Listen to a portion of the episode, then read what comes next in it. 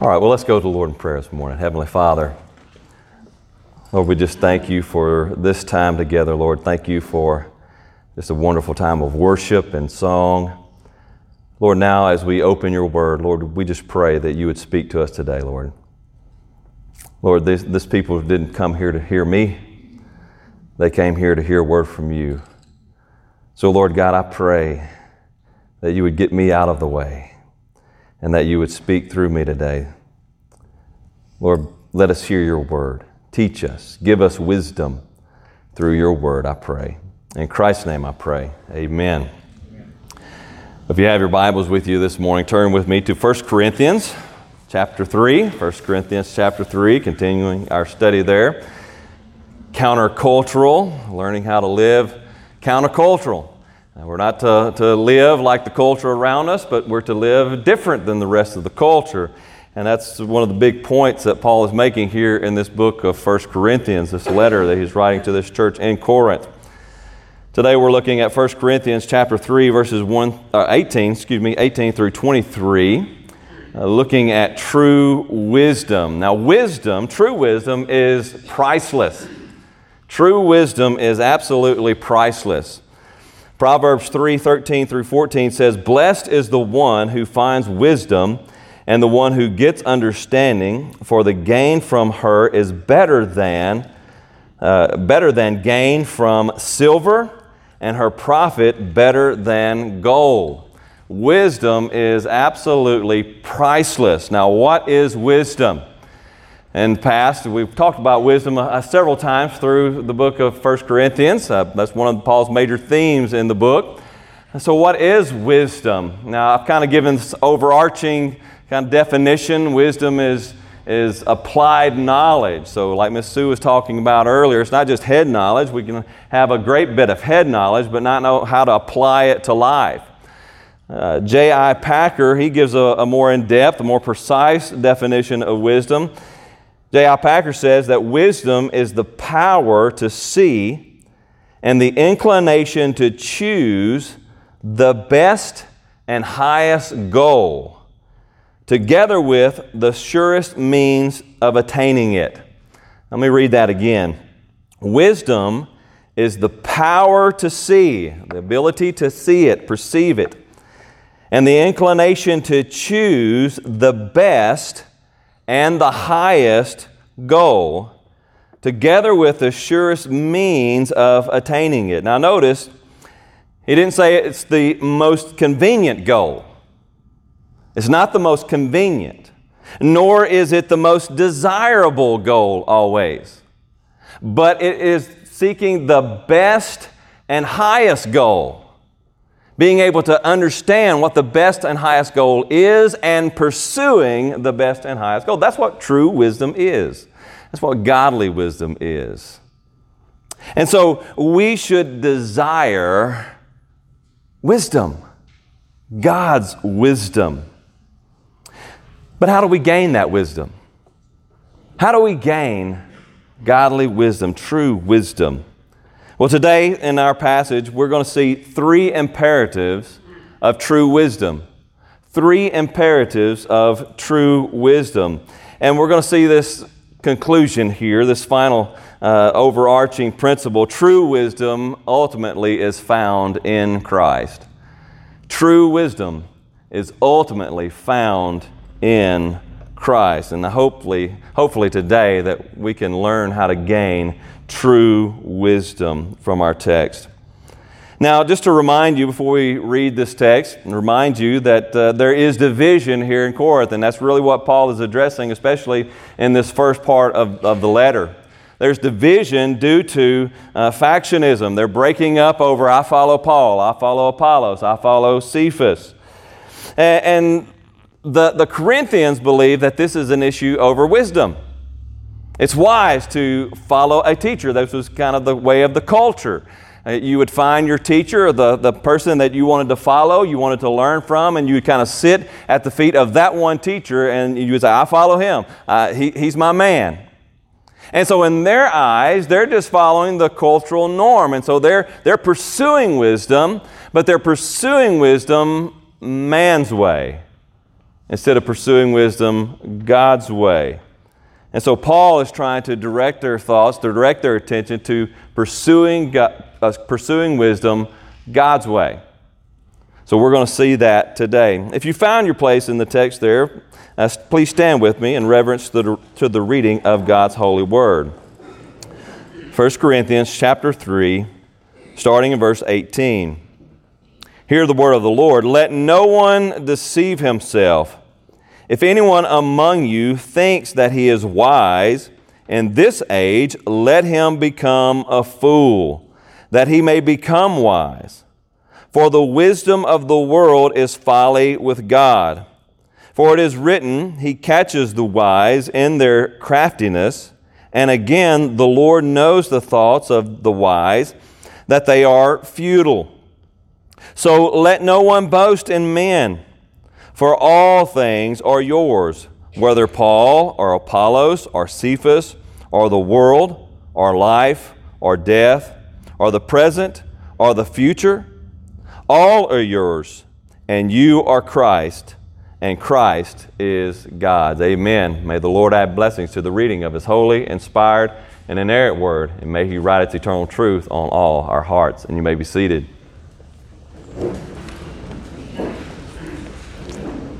So, as we consider our text this morning, the first imperative of true wisdom is this practice honest self reflection.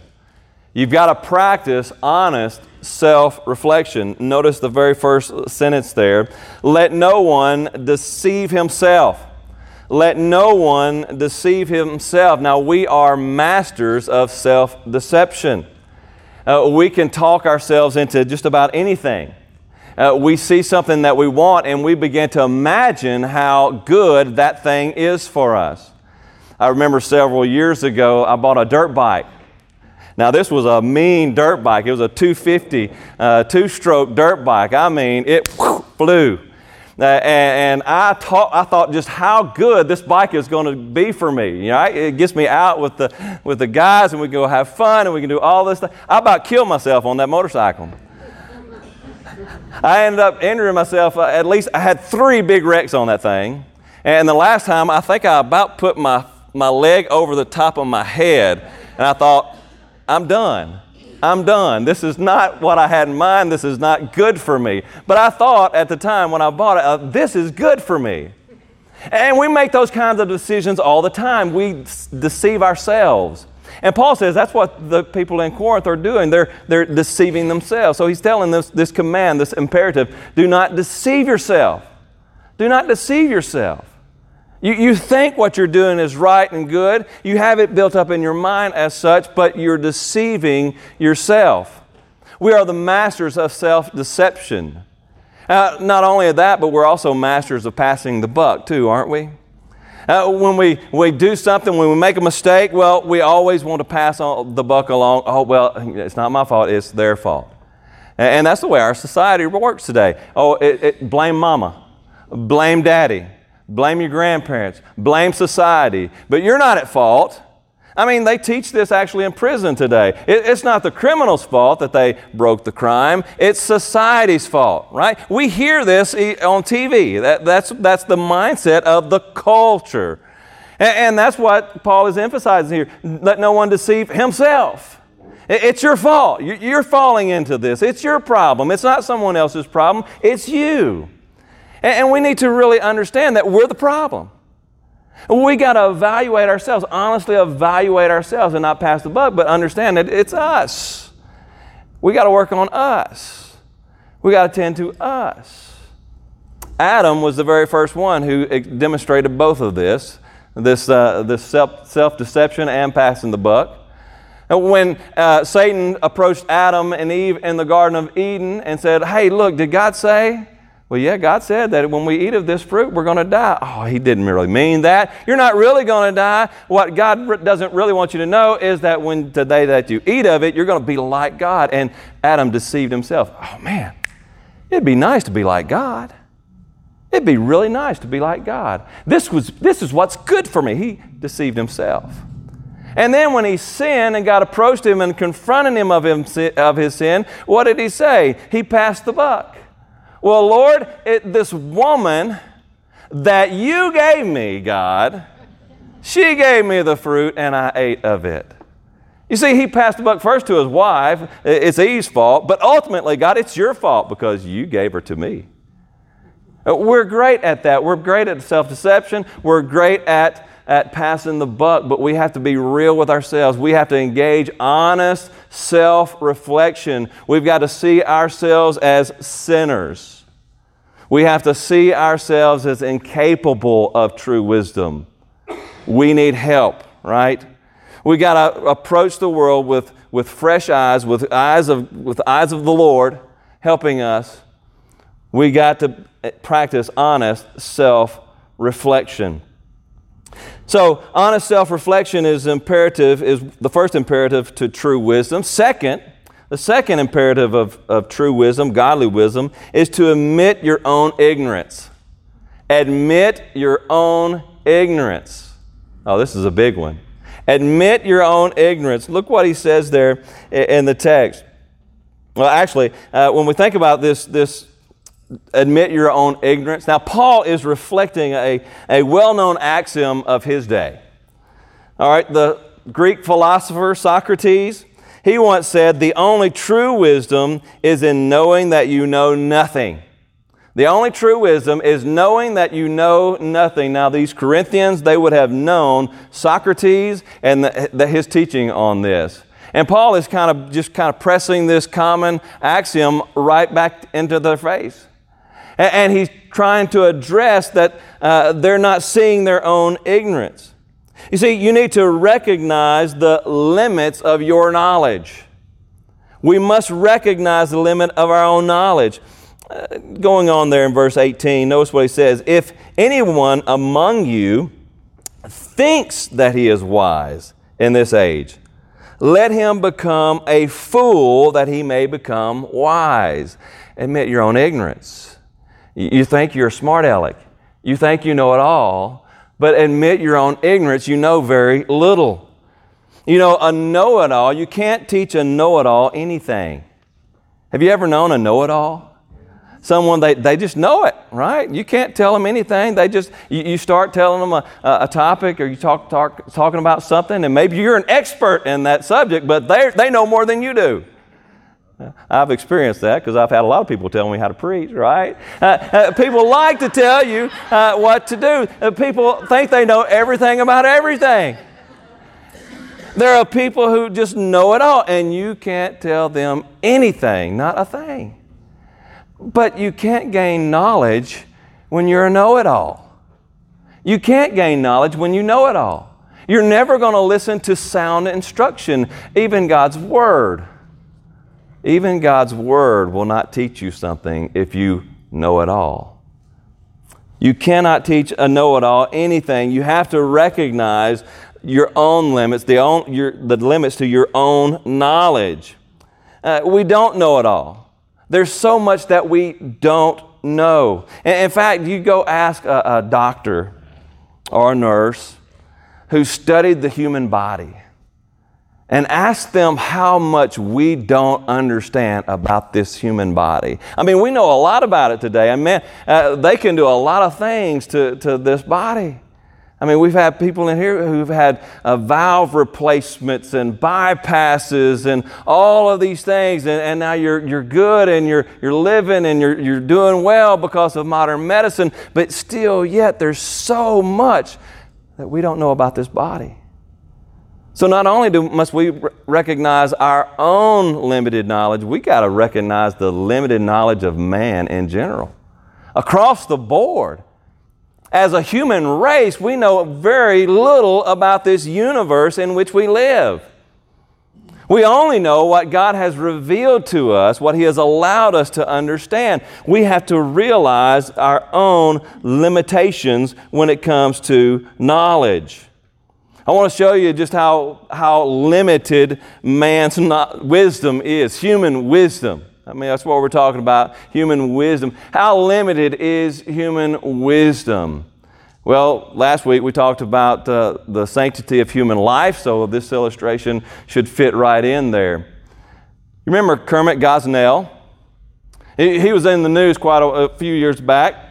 He was a, a, an abortionist who was actually convicted of murder for three infants that he killed during an abortion procedure. All right? So he killed these babies during an abortion procedure. Now, the reason he was charged with murder was because he delivered the babies and then killed them. So, this is human wisdom for you. This is human wisdom. Had he murdered the babies, had he killed the babies in the womb, the ba- he, he would not have been ca- charged with murder. He would have been fully legal in his rights to kill those babies. But human wisdom says because he delivered them, fully delivered them, even had they just partially come out, he still could have killed them and would have been legal, not charged with any crime. But because he fully delivered them, then murdered them, he was charged with murder. That's human wisdom. It makes absolutely no sense to my mind, but that's human wisdom. You see, we got to be careful with human wisdom. The wisdom of this world will lead us astray. It goes down some weird avenues to get away from God. You've got to be careful of world, worldly wisdom. You've got to be careful of worldly wisdom. You've got to be careful of your own limitations. Acknowledge, admit your own ignorance. If you want to pursue wisdom, if you want to become wise in life, admit your own ignorance. So, we admit our own ignorance. In order to gain true wisdom, we must practice uh, honest ref- self reflection. You must admit your own ignorance. And third, you must boast in Christ alone. You must boast in Christ alone. Going on down there to verse 21, notice what he says there. So let no one boast in men for all things are yours, whether Paul or Apollos or Cephas or the world or life or death or the present or the future, all are yours, and you are Christ's, and Christ is God's. Now, notice what he says there. So let no one boast in men. Now, he's, he's giving the negative in, in this, this passage let no one boast in men. Uh, earlier, he gave the positive form of this principle over in chapter 1, verse 29, and, or excuse me, 30 and 31. Look right over just a couple pages there. And because of him, you are in Christ Jesus. That is because of God. You are in Christ Jesus, who became to us wisdom from God righteousness and sanctification and redemption. So that as it is written, let the one who boasts boast in the Lord. So there's the positive form of that imperative. Let the one boast who boasts boast in the Lord. So boast in the Lord alone, boast in Christ alone. Uh, notice what he says here, why, why he gives this. Here, here's why, right? Boast in Christ alone because all things are yours. All things are yours. All things, as, as followers of Jesus Christ, all things are yours. Everything is yours. And then what does he say? All things are yours, whether Paul or Apollos or Cephas or the world or your life or death or the present or the future, all are yours. And you are Christ's, and Christ is God's. So everything is yours, and you are Christ's. You are Christ's. Everything is yours, everything belongs to you. So here are these Christians in Corinth. They're, they're, they're touting their, their boast, right? I follow Paul. I follow Cephas. I follow Apollos. I follow this person. I'm under him. He's my man. And Paul says, Why are you doing that? Why are you doing that? All are yours. Paul is yours. Peter is yours. Apollos is yours. These are all people whom God has put before you to minister to you, to give you wisdom in God's Word. But you're saying, I follow Paul. I'm going to limit myself to Paul. I'm not going to give any credence to what Apollo says. I'm not going to give any credence to what anybody else says. I follow Paul. I'm going to limit myself to him. It would be kind of like this. Now, think about this. I'm just going to use some, some pastors from the church, churches past for an example here. Now, say uh, someone here says, I follow Brother Mac right? I follow Brother Mac, and I, I just love Brother Mac. He was a great guy, and I just remember his teaching. I've got all the notes from his years of sermons here. I'm going to follow him. I don't care what Jim or Richard ever had to say. I, I just remember Brother Mac, right? And then you have someone, well, I follow Jim. Jim was my man. And, and, and I just follow him, and I want to I wanna just take everything that he has to say, and, and, uh, and, and he's my man. Or you might have somebody say, Well, I follow Richard. I really like the way Richard teaches and preaches, and, uh, and I follow him. Well, how foolish would that be? How foolish would that be? Because God used Brother Mac in a certain way at a particular time uh, to minister to the church, to pour out wisdom, the wisdom of God's Word, upon this church, to lead this church in a, a great and wonderful way. When Brother Jim was here, God used him in a wonderful way to pour out wisdom, to lead the church, and, and to, to give wisdom so that you might gain wisdom through him. And now I'm here, and God's using me. I pray that He is using me to pour out wisdom upon the church. So, why would you limit yourself to one person's ministry to gain wisdom from God? All is yours. All is yours. Whatever avenue, whatever ministry God puts in your life to pour into you wisdom, use it. Use it for, for gain, for your benefit in the kingdom. Absorb that wisdom, however, whatever, through whatever ministry God puts before you. Take it, use it. Don't limit yourself. The world says limit yourself, but God says don't limit yourself. Remember what Paul said a few weeks back? I planted, right? Paul was the one who planted. He came and preached the gospel for the first time in Corinth. Apollos watered. He did his part, and God gave the growth.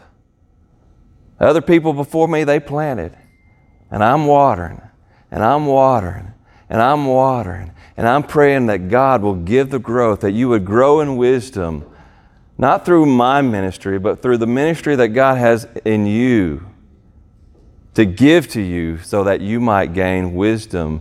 Don't limit yourself, but take every opportunity. All is yours, it belongs to you. And how does it belong to you? It belongs to you because you are Christ.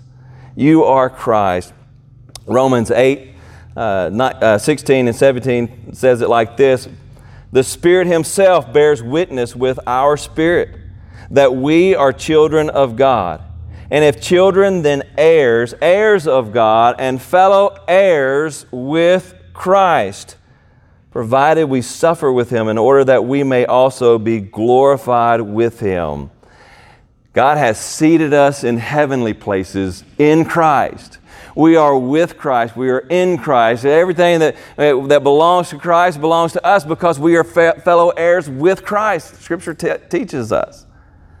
So, life, death, the present age, the future age, it's all ours as we are in Christ.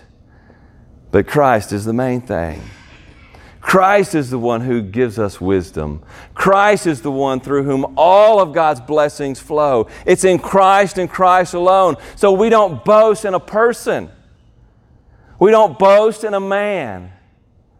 I, am thankful for those who say, Hey, great job. I love that sermon this morning. That's great and lovely and wonderful. But, dear friend, I don't, I, I don't care.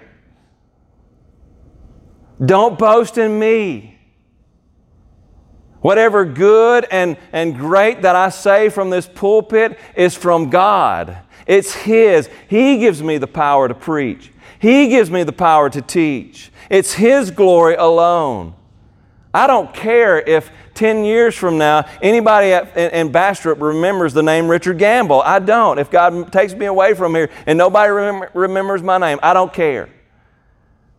What I care is that God's Word goes out and God's Word is remembered and Christ is remembered. If Christ is remembered, that's all that matters. We boast in Christ alone. He is our wisdom and our salvation. I love this Proverbs chapter 2, verse 6. For the Lord gives wisdom, from his mouth comes knowledge and understanding. Notice, uh, let me say that again. From the Lord, for the Lord, excuse me, for the Lord gives wisdom. The Lord gives wisdom, not man. Not man. The Lord gives wisdom. From his mouth comes knowledge and understanding. These three imperatives of true wisdom practice honest self reflection admit your own ignorance, and boast in Christ alone leads to this one and great conclusion true wisdom is found in Christ and in Christ alone. True wisdom is found in Christ and in Christ alone.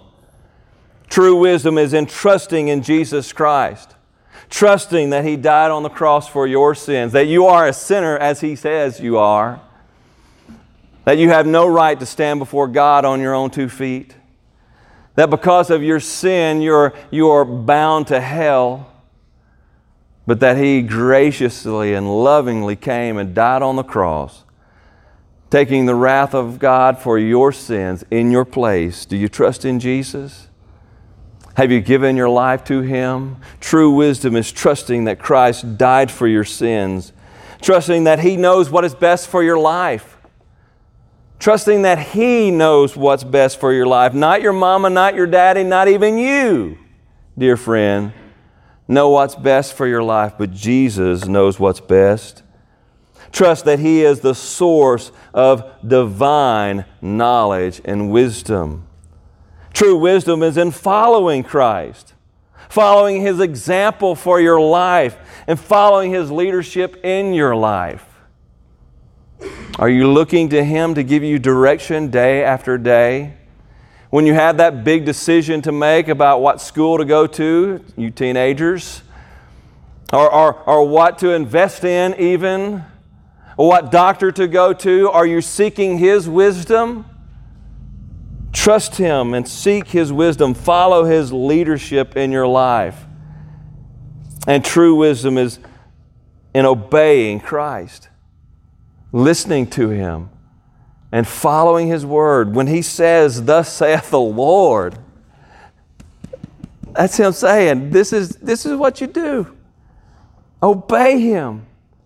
Jesus says, If you love me, you will keep my commandments. If you're a follower of Jesus Christ, you're not just saying that with words, oh, I believe in Jesus, oh, I'm going to go to church, I'm going to do all these things. True faith is trusting that Jesus got your best interest in heart. True faith is saying, I obey. I obey the best I can. I'm going to obey His word. I'm going to follow His word, even when it leads to a, a, a not so desirable conclusion for me. I'm going to follow His word. Even when I want to do something else, I'm going to follow His word. I'm going to obey Him because He loves me. He loves me. He's got my best interest in heart. Pursue the highest and best goal. Pursue the wisdom of God. Pursue Jesus Christ, dear friend. Oh, Heavenly Father, Lord, we thank you that even in our ignorance, Lord, you came and you sought us And Lord, you pursued us with a love greater than anyone could ever imagine by sending your Son Jesus to die for us so that we might have life in Him. Oh Lord, let us, let us see our own ignorance. Lord, we make some bad decisions in our life thinking it's what's best for us. But Lord, if we would just pursue you and follow your will for our lives, how much better life would be. Oh Lord, let us pursue you today. Let us surrender to your will. Let us pursue true wisdom, divine wisdom in you. Oh Lord, certainly there are those today in this place who have never trusted you, never sought wisdom from God because they've never sought Jesus Christ. Lord, I pray today that you would touch their heart. Lord, transform their heart, give their heart life today so that they may see Jesus and trust in Him today. This I pray in Christ's name. Amen.